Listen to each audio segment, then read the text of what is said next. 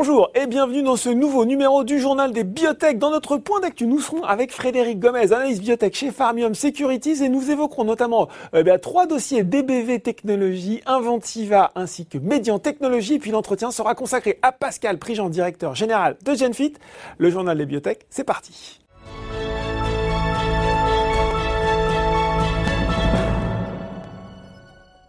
Et j'ai le plaisir de retrouver pour notre point d'actu Frédéric Gomez, analyste spécialiste biotech chez Farmium Securities. Bonjour Frédéric. Bonjour. On avait envie de commencer euh, par cette performance. Bah oui, parce qu'il faut le dire, c'est une euh, biotech hein, qui tient le haut du pavé depuis le début de l'année sur le SBF 120 DBV Technologies avec une progression euh, d'un petit peu supérieure à 130%.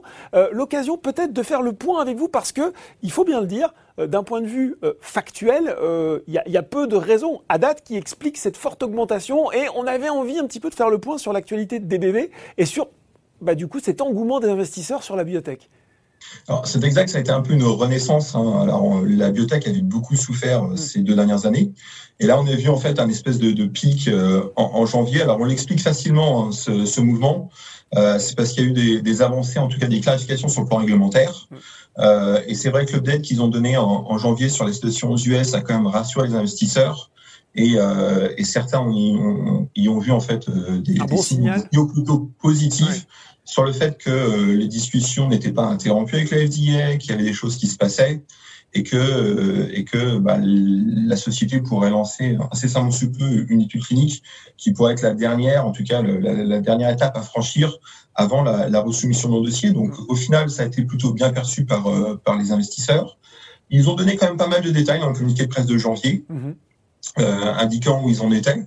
Euh, et, et c'est vrai qu'on arrive en fait à, un moment un peu charnière dans, dans le process, puisque ils continuent alors aux dernières informations, parce que j'ai pu échanger avec la société il y a quelques, quelques jours de cela. Mais c'est vrai qu'ils doivent soumettre en fait le protocole, hein, puisque la société doit réaliser une nouvelle étude d'une durée de six mois aux US hein, pour vérifier toutes ces questions d'adhésion du patch. D'adhésion du patch, hein, c'était ça le problème, oui. C'est ça le problème, c'est ça le problème. Et donc là, en fait, ils pourront pas y échapper. La FDA leur a demandé de faire une nouvelle petite étude de six mois donc les discussions avec l'agence sont toujours en cours sur le design de l'étude, sur le protocole. Aux dernières infos, le protocole n'a toujours pas été envoyé et validé par, euh, par la FDA. Donc il est clair que pour moi, il y a toujours un peu une incertitude sur quand est-ce que le premier patient sera recruté dans cette étude, parce que ça va quand même être la chose, l'événement le plus important. C'est-à-dire qu'à partir du moment où cette étude aura réellement commencé, le premier patient aura été recruté, sachant qu'on saura un peu le nombre de patients qu'ils devront recruter et puis la durée d'étude, mhm. on pourra ensuite se projeter dans le futur pour un peu imaginer quand est-ce qu'ils auront les datas et ensuite euh, bah, l'étape d'après qui serait la resoumission. Donc là, il y a encore des discussions qui sont en cours avec la FDA. Euh, c'est vrai que la, la société SORM essaye un peu de travailler au corps l'agence pour trouver des compromis. Euh, pour trouver une solution et sortir un peu dans, dans la NAS dans lequel ils étaient euh, aux, US. Donc tout ceci en fait a, a permis bah, un peu un, regain de confiance euh, sur les perspectives de titre. Et, et c'est vrai que la prochaine étape, ça va vraiment te, de, de, voir un peu le communiqué de presse annonçant le, premier patient dans cette étude qui devrait être conduite uniquement en Amérique du Nord. Donc aux États-Unis, c'est sûr. À voir s'il y aura des sites au Canada, mais ce sera vraiment une étude spécifique spécifique pour les FDA. La question ensuite qu'on peut se poser, c'est est-ce que ça peut avoir éventuellement une conséquence un peu sur l'examen qui est en cours en, Europe? C'est ça, parce que c'est la deuxième, c'est la, deuxième actu. Hein, c'est aussi l'autorisation, la demande d'autorisation de mise sur le marché en Europe. Exact. Alors ça, c'est vrai que pour le moment, ils avaient, enfin, historiquement, ils avaient concentré tous leurs efforts sur sur les US en délaissant un peu l'Europe. Mm. Euh, avec ce qui s'est passé aux US, euh, sachant qu'il y a des éléments du dossier qui étaient communs en fait aux, deux agences, donc ils sont on a un dossier sur la partie CMC préclinique, on va l'utiliser euh, également en Europe. Donc là, la bonne nouvelle, c'est que ils ont reçu donc la liste de la première liste de questions des 120. Et contrairement à Genside qui a annoncé là une, une extension du, du clock stop la semaine dernière avec un, un délai quand même quasiment de six mois, euh, aux dernières infos, en tout cas par rapport à ce qui est public, il n'y a pas eu de clock stop détendu euh, sur le, dossier de, des BV. Donc pour moi, ils sont ils sont parfaitement euh, parfaitement en ligne et ils étaient euh, dans le process en tout cas de répondre aux questions. donc l'affaire suit son cours en Europe. Il y aura un deuxième temps qu'il faudra bien regarder, c'est le, le D180 où généralement il y a des questions qui peuvent être également à nouveau posées par l'agence. Et ça, on y verra un peu plus clair d'ici d'ici septembre-octobre si tout va bien. Mais en tout cas, c'est vrai que les, les, les, deux effets combinés à la fois des progrès faits en Europe et euh, de la poursuite des discussions avec le FDA, on, on, rassure les investisseurs. Alors, ça ne veut pas dire que pour autant tout va être gagné. tout est gagné. On ne sait jamais. Hein. C'est vrai que les agences peuvent être par moments difficilement prévisibles. Euh, mais en tout cas, c'est vrai que l'action était tombée bas. Et, là, il y a un regain d'espoir sur les titres, mais qui est uniquement dû à des, à des événements réglementaires. Oui, c'est vrai qu'on commande sur cette hausse de l'action, mais euh, comme vous l'avez dit au début, elle a été précédée par, euh, par, une, par une période de forte baisse. Donc voilà pour, pour DBV avec un contexte plus favorable. Et puis, on avait envie de parler aussi d'Inventiva. Inventiva avec une phase 3 qui va commencer dans la Nage incessamment en juin. ça, c'est intéressant mais pas que. Il n'y a pas forcément euh, que cet euh, aspect du dossier qui vous intéresse chez Inventiva. Non, en effet, il y a, un actif dont tout le monde connaît, euh, qui est l'anifibranor. Mhm. Donc là, effectivement, on attend incessamment sous peu l'initiation de la phase 3. Donc pour rappel, hein, le protocole de cette étude, il a été bien discuté et validé avec à la fois la FDA aux US et l'IMIA en Europe. Donc ils avaient communiqué là-dessus. je pense qu'il y, y, a deux, trois points qui sont vraiment importants pour les investisseurs à bien avoir à l'esprit sur cette étude. Euh, d'une part, c'est euh, souvent il faut bien euh, analyser le, plan d'analyse statistique, qu'est-ce qui va être regardé. Et là, bien avoir à l'esprit qu'il y a donc deux doses hein, qui vont être testées dans cette étude, la dose de 1200 mg et la dose de 800. Mais il est évident que par rapport à ce qui était validé avec les agences, l'efficacité sera mesurée d'abord sur la plus forte dose. D'accord. Donc en fait, Inventiva va regarder l'efficacité de la dose de 1200 mg versus le placebo. Et ensuite, si tout est positif, ils regarderont la dose la plus faible. Bien avoir à l'esprit que c'est donc la forte dose qui va être testée. La chose qui me semble aussi ultra importante, et une fois de plus, hein, les discussions, le, le, protocole semble très bon, et le travail fait par la société est vraiment de, de, de bonne qualité, puisqu'on va avoir une étude qui a quand même une puissance de 90%, donc sur le plan statistique, c'est pas rien. C'est d'ailleurs ce qui explique au final le nombre de patients qui est comme important qu'ils vont, euh, qu'ils vont recruter dans l'étude. Et le dernier détail qui est pour moi crucial, c'est que quand vous faites une étude, vous prenez les hypothèses euh, bien souvent en, vous basant sur les datas de, la précédente. Et là, ce que j'apprécie, c'est qu'ils ont été conservateurs sur la, perception d'efficacité, mmh. puisqu'en fait, ils ont pris une marge de sécurité pour euh, évaluer la, taille de l'échantillon, et ils ont pris un, delta d'efficacité entre l'ANI et, le, placebo qui est inférieur à 15%. Donc ça veut dire qu'ils se sont mis un peu de la marge par rapport à ce qu'ils ont eu sur la phase 2. Donc il y a vraiment des, petits détails sur le, protocole qui ont été validés par les agences qui sont, euh, qui sont assez prometteurs, assez rassurants d'un point de vue de l'investisseur. Un, design de phase 3 qui vous séduit, hein, Frédéric. Hein. Qui, semble, qui semble bien construit et, j'ai le sentiment que la société a vraiment mis tout en œuvre pour maximiser les, les, chances de succès sur cette étude. Donc ça, c'est quand même à, reconnaître et à saluer. Bon, alors voilà pour la Nafibra Nord, mais euh, c'est pas que ça, Inventiva. Et peut-être qu'on oublie un petit peu les autres actifs dans le portefeuille de la société. Ouais, c'est mon petit favori dans Inventiva. C'est le projet qu'ils ont le psoriasis avec AbbVie. Euh, on n'a pas trop parlé de, de, de, cet actif pour le moment. La société reste aussi assez, euh, enfin, en tout cas, restait juste quelques semaines. Un peu plus vague. Ouais. Voilà. C'est-à-dire que j'avais beau un peu les, les, la relancer là-dessus, ils me disaient non, non, c'est entre les mains d'Avi, on peut pas trop dire de choses, c'est Avi. Mais, euh, mais ils ont un actif dans le, dans le psoriasis en mhm. partenariat avec AbbVie, qui est une petite molécule, qui est une molécule orale. Donc, juste pour, pour récapituler, en fait, dans le psoriasis, soit vous utilisez des crèmes, mhm. généralement pour les patients un peu légers, et pour les patients euh, plus sévères, euh, vous allez utiliser des, des molécules injectables, des biologiques, qui vont cibler des interleukines, enfin des, médiateurs d'inflammation. Ces molécules, elles sont euh, très onéreuses, elles font des chiffres d'affaires un peu de, de, folie, et AbbVie a notamment le, le, fameux blockbuster Humira qui est indiqué dans le, dans le psoriasis. Et donc entre les deux, entre ces pommades, ces crèmes et les injectables, mhm. bah, en fait il y avait un vide. Et ce vide, il a été comblé par euh, Otesla, qui est une molécule euh, qu'on prend en fait sous forme orale. Alors cette molécule, elle n'est pas parfaite, elle a quelques inconvénients, notamment au niveau des effets indésirables mais malgré euh, son profil, on va dire moyen, elle fait quand même 4 milliards de chiffre d'affaires. ce qui est pas mal. Parce que les patients trouvent que c'est beaucoup plus simple de prendre un, comprimé ou une gélule que, que, de serre, que de serre injectée. Et donc, bah, il y a pas mal d'acteurs qui se sont engouffrés dans, dans, dans la brèche, euh, notamment BMS, euh, mais il y a AbbVie. Et AbbVie a l'ambition, en fait, sachant qu'Humira, son blockbuster, est sous le danger des biosimilaires, bah, d'essayer de switcher un peu ces patients qui sont traités par, euh, par Humira vers, une, vers une formulation orale. Et, et, donc, ils ont parié sur la techno et sur la molécule de, de, Et donc, ils ont annoncé, il y a une première étude qui était en cours, ils ont, ils ont fini l'étude en fin d'année dernière, et on ne savait pas trop ce qu'allait faire AbbVie avec le produit. Et là, ils ont annoncé qu'ils allaient poursuivre son développement. Euh, et donc, alors, outre le fait qu'il y aura un milestone qui va être payé à, à Inventiva, ce qui est toujours bon pour, euh, toujours bon pour payer son cash, même s'il y a des scènes, hein, parce qu'ils ont quand même plus de 100 millions d'euros de, de, trésorerie, donc c'est plutôt pas mal. Mais, mais c'est vraiment un actif qui, qui me semble intéressant. le, mécanisme d'action est pas mal puisque ça cible les fameux rares gamma. Et, je pense qu'à terme, on pourrait voir sur, le, sur les formes orales une bataille en fait entre les, P2 et 4, hein, comme au Tesla, les TUC 2 où BMS est en avance, et l'erreur Gamma ou AbbVie pour avoir le leadership avec, avec Inventiva. Donc, une fois de plus, c'est un marché considérable, plusieurs milliards de dollars et supérieur à 10 milliards de dollars. Et, c'est une belle opportunité et potentiellement un actif un peu caché parce que si jamais AbbVie est capable de l'emmener jusqu'au bout et que cette molécule, admettons qu'elle fasse 2 ou 3 milliards de revenus annuels, si ça sort, euh, même avec un, niveau de royalty, euh, on va dire single digit, ça permet d'avoir quand même des, des beaux cash flow annuels. Ouais, c'est pas mal. Donc c'est un petit actif que j'aime bien chez Inventiva et dont on parle plus. Le trésor caché d'Inventiva. Euh, mm. on, va finir peut-être avec euh, avec une valeur dont on parle pas forcément beaucoup dans le journal biotech, mais après tout, euh, on aime aussi élargir nos, nos, nos horizons. On parle biotech, medtech, et puis on va parler de Médian, Médian Technologies, spécialiste euh, dans le traitement informatique euh, de l'image médicale, euh, notamment assisté par l'intelligence artificielle. Ils sont spécialisés en oncologie.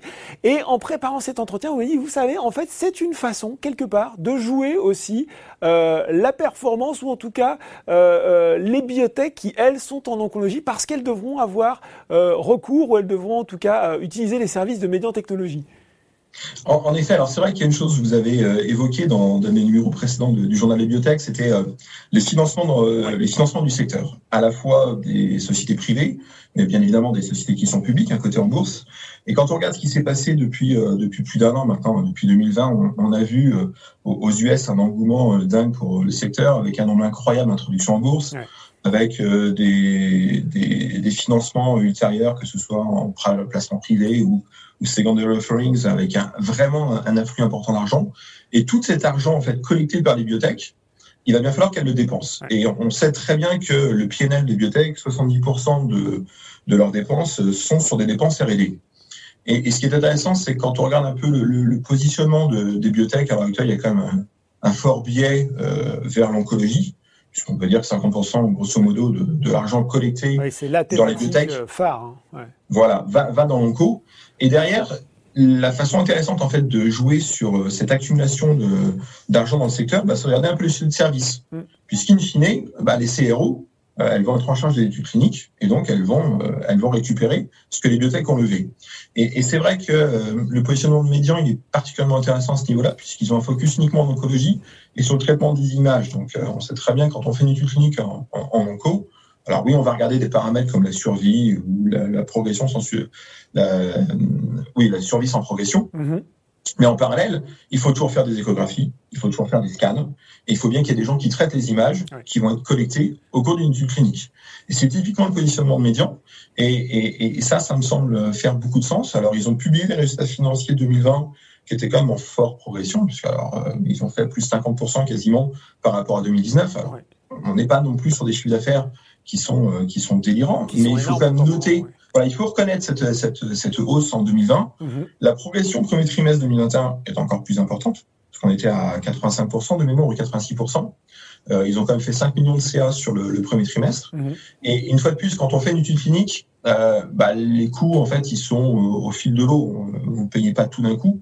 Donc, je pense que dans les deux prochaines années, euh, tout l'argent qui a été collecté par les bibliothèques, elles vont le dépenser dans les deux ans qui viennent et les CRO vont être les gagnants. Donc, je, pense que le book en fait de, de Médian durant les deux prochaines années, euh, il devrait être bien sur l'activité CRO pure.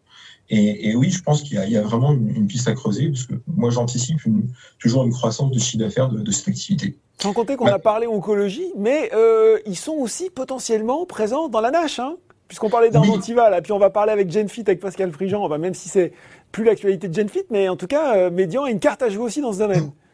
Également, alors c'est là où c'est assez intéressant. Ce qu'ils font, en plus de leur activité pure de CRO, qui est l'activité un peu historique, c'est qu'ils se sont dit, bah, à force d'analyser, de traiter des images et d'avoir accès à des images au travers de plein d'études cliniques en oncologie, euh, est-ce qu'on pourrait pas utiliser cette, ces images avec euh, un, en développant un algorithme d'intelligence artificielle mm-hmm. pour voir si on peut pas diagnostiquer ou détecter plutôt euh, un, un, cancer? Puisque on sait que l'un des gros problèmes des, des cancers c'est que généralement on les détecte à des stades 3 ou stade 4 à des stades mm-hmm. avancés et que dans certains types tumoraux comme le cancer du, du, poumon par exemple on a du mal à détecter des cancers à des phases à des stades à des stades précoces des stades 1 donc il y a un engouement sur tout ce qui est biopsie liquide notamment aux US On a vu des sociétés avoir des, des capis supérieurs à 5 milliards parce que sur la base d'un prélèvement sanguin, on pourrait détecter des méthylations d'ADN ou des protéines qui pourraient indiquer la créance d'un cancer.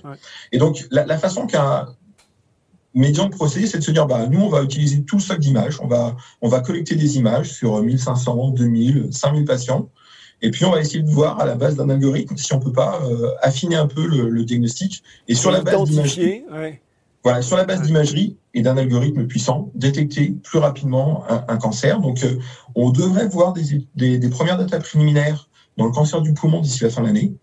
Et si tout se passait bien pour eux, euh, ils, ambitionnent potentiellement d'être sur le marché aux US euh, d'ici 2023. Mais une fois de plus, je pense que c'est une approche qui fait du sens.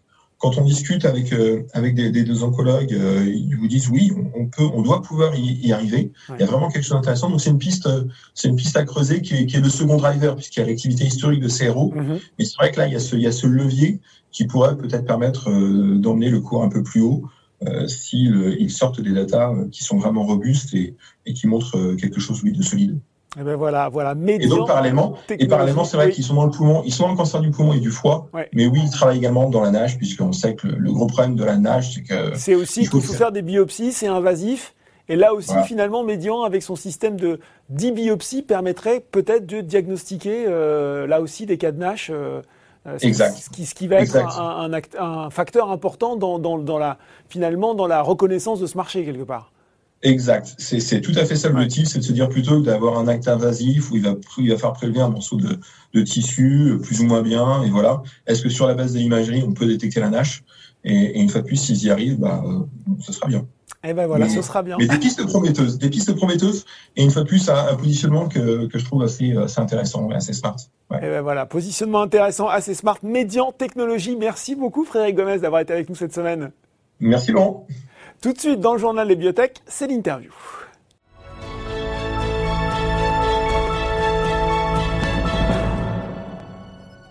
Et je reçois pour l'entretien Pascal Prigent, directeur général de GenFit. Bonjour Pascal. Bonjour.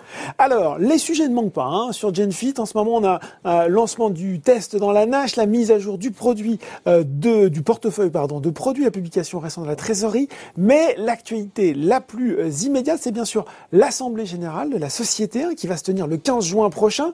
L'année dernière, vous étiez là pour en parler. Les actionnaires avaient dû se, se prononcer sur le refinancement crucial de GenFit. J'imagine que cette année, vous espérez aussi une participation active. Est-ce qu'en quelques mots, vous pouvez finalement euh, nous expliquer, leur expliquer les résolutions importantes de l'Assemblée générale de cette année? Oui, je dirais que vous avez absolument raison. La dernière fois, c'était une Assemblée générale très importante. Là aussi, mais je dirais qu'elles sont un peu de nature différente. Mhm. La dernière fois, on était dans une logique plutôt court terme, plutôt de survie. Euh, et il s'agissait vraiment, comme vous l'avez dit, de, de, restructurer cette dette qui était vraiment une menace pour, euh, pour la société à très court terme. Aujourd'hui, on est une logique plus moyen-long terme. Euh, quelles sont les perspectives de GenFit? Comment repartir? Comment mm. rebondir mm. sur euh, le développement de la société? Et donc, euh, comment accompagner et financer ce développement? Ce sera l'enjeu de cette Assemblée générale. Bon, hein, qui se tient le 15 juin, je le rappelle. Justement, vous l'avez dit, comment on accompagne le positionnement, le repositionnement de GenFit? Et on a des éléments concrets, puisque visiblement, l'autre annonce importante, c'est cette mise à jour du portefeuille de produits, le lancement de nouveaux programmes cliniques. Alors, on savait que, déjà hein, que GenFit s'était repositionné dans la cholangite biliaire primitive avec Elafibranor, ça euh, jusque-là, mais on a appris pas mal de choses, notamment euh, euh, deux nouvelles aires thérapeutiques, l'ACLF, Acute on Chronic Liver Failure, une forme de décompensation aiguë sur la cirrhose, et l'autre grande, l'autre grand pan, ce sont les maladies cholestatiques, donc c'est le cas de la cholangite biliaire primitive, et puis d'une autre forme de cholangite, la cholangite sclérosante primitive, vous voyez euh, arriver gros comme ils ont. Il va falloir, parce que là, les investisseurs étaient euh, familiers de la NASH, ils ont commencé à se former sur la cholangite biliaire primitive. Il va falloir expliquer un petit peu en quoi concernent ces deux nouvelles aires thérapeutiques. Absolument. Et je pense que si on se remet dans le contexte, vous vous rappelez, ça fait maintenant euh, un tout petit peu plus d'un an qu'on mmh. a annoncé les résultats décevants dans la NASH mmh. et on était revenu vers nos investisseurs, vers nos actionnaires en disant on refait un recette de notre stratégie, on se concentre sur la PBC d'une part, mhm. sur le développement de NIS 4 d'autre part, on gère ce problème financier, on restructure financièrement la société, et on avait dit on reviendra vers vous pour vous parler euh, du pipeline et du développement futur de GenFit. Donc, on a euh, lancé le programme PBC en septembre l'année dernière pour la première, euh, le premier patient, la première visite du premier patient. pour l'instant, cette étude suit son cours. On est à peu près aligné avec nos, prévisions. On suit la situation de très près parce qu'évidemment, euh, la, pandémie de Covid euh, rend les choses plus compliquées, plus difficiles, plus, plus longues. Enfin, pour l'instant, on est à peu près aligné. On reviendra. on parle du recrutement des patients en phase 3 absolument, hein, absolument. Et on, et on maintient pour l'instant notre, notre vision euh, de dire en Q1 2023, on aura les résultats dans la PBC et on refera un point en septembre quand on aura vu un peu l'évolution de la situation. Des patients. Exactement. D'accord. Et le timing de cette étude. Sur Nice 4, euh, vous l'avez dit, on vient de, lancer. Alors ça, on va peut-être en parler plus tard. Moi, j'aimerais que vous m'expliquiez.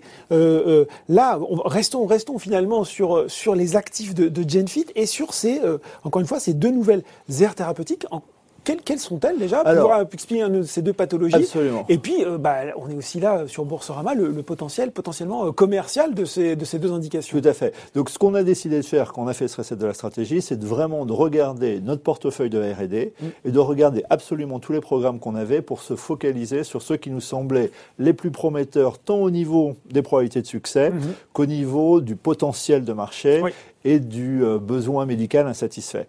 Euh, on a fait tout ça, on s'est euh, focalisé à la fois sur ce qu'on a pu trouver dans la littérature, le feedback des KOL, et aussi sur les propres travaux internes chez Genfit, travaux précliniques notamment sur les différentes molécules que nous avions. Mhm. Et on a décidé de se concentrer sur deux domaines. D'une part, vous l'avez dit, la CLF.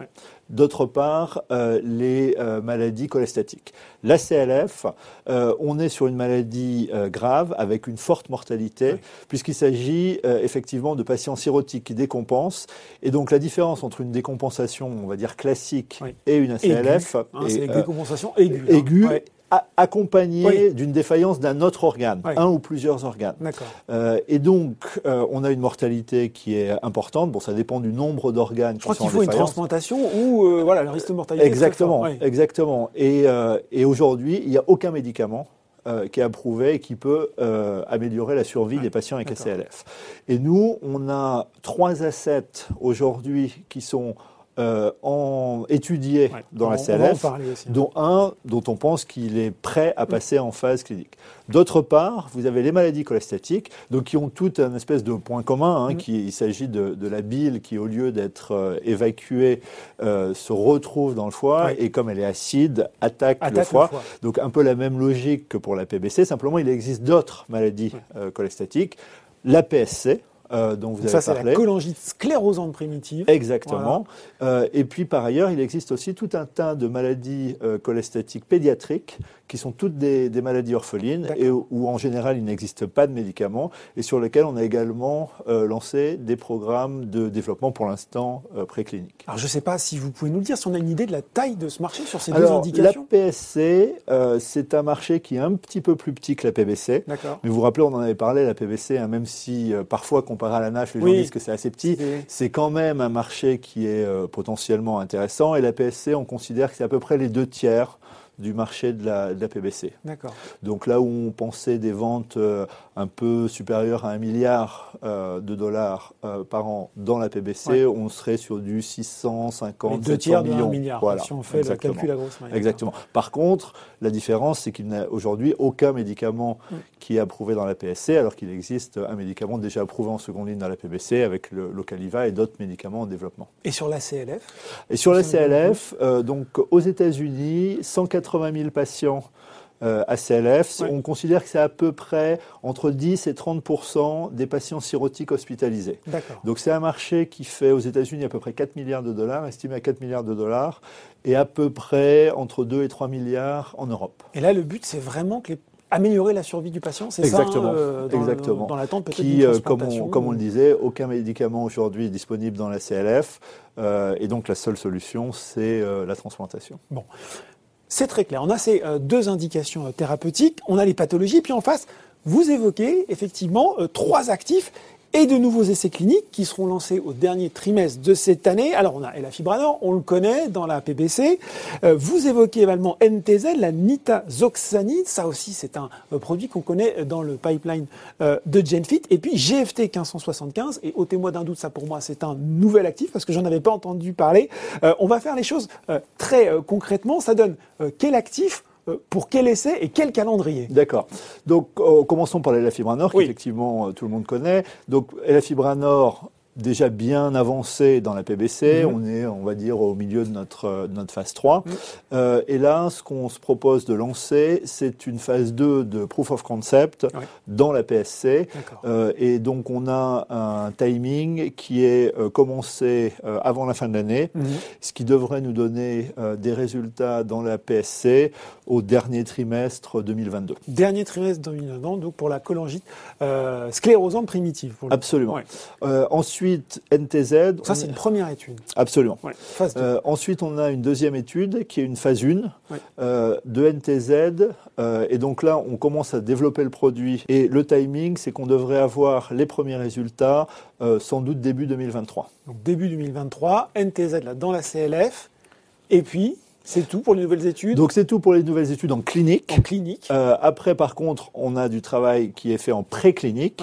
Et donc en préclinique, on a du des travaux engagés avec Elafibranor dans la CLF et avec GFT 1575 euh, dans la CLF également. Et en fonction de la manière dont ces euh, travaux se passeront, on pourra envisager de passer en développement clinique, là pour le coup. Bon, d'accord. Et j'imagine qu'on va avoir des updates sur tout ça dans les mois qui viennent. Enfin, vous avez annoncé déjà un calendrier relativement clair. Hein. Alors, on a GenFit avec ses principaux actifs dans les maladies foie. On a effectivement euh, GenFit concepteur de tests. C'est là qu'on va reparler justement de Nice 4, euh, comme vous l'aviez évoqué test pour la NASH. Alors je vous avoue, j'ai pas tout compris sur le communiqué, puisqu'effectivement, GenFit a, a, annoncé récemment le lancement de NASH Next. Je me dis, tiens, mais ça, c'est un nouveau test. Mais il est indiqué dans le communiqué qu'il est basé sur Nice 4, euh, qui sera mis à disposition aux États-Unis et au Canada. Euh, Nashnex, Nice 4, c'est la même chose? Oui, alors en fait, c'est euh, la marque. C'est la, marque commerciale. absolument. C'est la marque commerciale, donc c'est LabCorp qui commercialise ce test. Mhm. Et la grosse différence, c'est que jusqu'à maintenant, euh, le test était vendu dans euh, le monde de la recherche, des essais cliniques. Hein, donc c'était toutes les sociétés qui développaient des produits dans la NASH et qui utilisaient dans leurs études pour mesurer les effets de leurs médicaments ils utilisaient NIS4. En plus du B2B, euh, Un peu du B2B, puisqu'effectivement, on vendait à des groupes pharmaceutiques, que ce soit des biotech ou des big pharma. Hein. là, ce que décide de faire LabCorp, c'est de prendre ce, cette même technologie NIS4 et sous la marque Nash Next, la vendre à tous les médecins euh, que ce soit des médecins spécialistes, mais aussi des médecins généralistes euh, aux, États-Unis, au Canada, en Amérique du Nord. Euh, et donc, évidemment, on change d'échelle, puisque là où vous avez quelques dizaines, on va dire, d'essais cliniques en ce moment actifs dans la NASH, vous avez évidemment des milliers de, médecins qui sont susceptibles de prescrire NASH Next pour essayer de détecter parmi leur patientèle des gens qui seraient à risque de, développer un, un NASH et d'être plus particulièrement à risque de conséquences négatives par ailleurs. Euh, qu'est-ce qui les a motivés L'ABCorp, ils vous l'ont dit, ils ont senti une demande de la part des, des, médecins pour, pour ce test? euh, ce qu'ils nous disent, c'est que dans leurs études de marché, ils ressentent... Parce qu'on dit toujours, excusez-moi, parce que on dit toujours, ah, il n'y a pas de traitement, donc euh, finalement les tests c'est compliqué. C'est vrai, et je dirais que nous aussi, hein, quand on avait au départ conçu et pensé ce, ce, test, on pensait qu'il serait en accompagnement de lancement de produits dans la NASH. Mais ce que nous dit l'ABCorp, c'est qu'ils euh, ressentent un vrai intérêt pour avoir dès maintenant euh, des tests, et notamment euh, au niveau des médecins généralistes, mhm. qui leur disent, je sais que dans mes patients, notamment mes patients qui sont en surpoids, il y en a qui, sont, qui ont la NASH, il y en a qui sont à risque de, conséquences potentiellement dramatiques, hein, puisqu'on peut aller jusqu'à jusqu'à une, jusqu'à une cirrhose. Mhm. et donc ils disent, aujourd'hui, je leur dis, vous devriez faire attention, peut-être faire un régime, peut-être prendre, faire un peu plus d'exercice. Ça ça sort par l'autre. Voilà. Alors que si on avait un test où on pourrait leur dire attention, vous êtes à risque euh, et voilà ce qui peut vous arriver si vous changez pas de mode de vie, ça pourrait être euh, beaucoup plus motivant pour les patients. Et donc ils ont euh, donc décidé de lancer d'ores et déjà le produit, même en l'absence de euh, médicaments. Vraiment, euh, mais euh, évidemment, le, ce qu'on pense, c'est que même si on peut avoir des premières ventes comme ça, il y aura un, un espèce de, de démarrage, décollage, beaucoup plus, décollage beaucoup plus prononcé, bien évidemment, dès lors qu'il y aura lancement de produits dans la nage. Alors, vous avez anticipé ma, ma, ma question suivante, parce que j'allais bien sûr vous demander, est-ce qu'on va avoir des objectifs de chiffre d'affaires, des objectifs financiers sur ce test? Oui, donc ce qu'on a dit, c'est que comme c'était assez difficile à prévoir en l'absence euh, de, de, produits euh, pour traiter la nage, maintenant, par contre, qu'on a un lancement, euh, on va pouvoir suivre ce qui se passe. Et donc, on a dit dans notre dernière communication qu'en septembre, on ferait un point euh, sur le développement euh, de, et des ventes de Nash Next euh, et qu'on discuterait un peu de quel type de démarrage euh, on voit Est-ce que c'est un démarrage rapide, plus lent, etc. Est-ce qu'on pourrait imaginer un scénario similaire dans d'autres régions du monde? Là, on parle États-Unis, Canada, Europe, euh, Asie. Euh... Oui, je, je, pense que ça, ça, peut être un marché un peu test aussi ouais. pour l'AppCorp. Et en fonction de la manière dont ça se, se passe, ils peuvent envisager d'étendre le, le, leur effort commercial au-delà euh, des, des États-Unis. Mais pour l'instant, on sait que le marché de la Nash est quand même et très fortement concentré aux États-Unis, et c'est donc là qu'ils ont décidé de, de, commencer. Bon, là aussi, rendez-vous euh, en septembre. Alors, on a euh, le lancement de nouveaux essais cliniques, des développements à venir. Là aussi, question un peu rituelle, mais vous me voyez venir au 31 mars dernier, il y avait un peu moins de 110 millions d'euros de trésorerie dans les caisses de Genfit. Est-ce que ça, ça veut dire un refinancement à attendre dans les mois qui viennent, dans le cours de l'année? Nous, euh, comme on l'a communiqué, ces 110 millions nous amènent à peu près, ça nous donne une visibilité d'à peu près deux ans. Oui. Donc on, on, peut aller, on va dire, jusqu'au résultat euh, de, de, la PBC. Euh, et ceci, évidemment, en finançant les études, les démarrages dont nous venons de parler. Oui. Par contre, on comprend bien que si on se projette dans le futur, il va falloir faire deux choses. D'une part, euh, préparer le lancement euh, commercial de la PBC, que ce soit euh, en association ou, ou de, de, toute autre manière. Mmh. et par ailleurs, on espère bien, évidemment, si on commence ces, résultats, ces, ces développements, qui seront positifs. Ouais. Et comme on pense notamment avec la CLF qu'on est sur un marché euh, potentiellement très important et sur lequel il y a aujourd'hui peu d'acteurs, mmh. on pourra continuer et accélérer ces développements. Et ça, bien entendu, euh, cela euh, requérera des financements, financements additionnels. additionnels. Absolument. Alors, on, on se leur dit, hein, peut-être cette année, des updates en septembre, à la fois sur euh, les recrutements de patients dans la phase 3 avec Alifibranor. Oui. Un petit update sur les ventes de, de Nash Next, de la pompe Unis 4, appelons-le Nash Next. Et puis, euh, ces deux études cliniques lancées d'ici la fin de l'année, quatrième trimestre. Hein, C'est ça. ça Absolument. Et, euh, et on, donc en septembre, point sur euh, Nice 4 euh, et PBC, et on, on, tiendra bien évidemment euh, nos actionnaires, les investisseurs, au courant des développements qu'on vient d'annoncer au niveau au niveau R&D. Mmh. on a parlé du timing des, des essais cliniques, mmh. et on vous tiendra bien évidemment également au courant de l'avancée des programmes en préclinique oui. qui pourraient, si tout se passe bien, Et je rappelle, avant tous ces résultats, il y a déjà la date du 15 juin prochain, date de l'Assemblée générale de Genfit.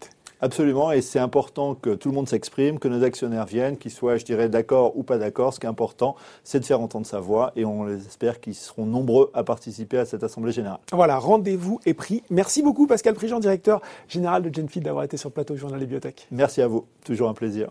C'est fini pour ce numéro du Journal des Biotech. On se retrouve dans deux semaines pour un nouveau numéro. À très bientôt.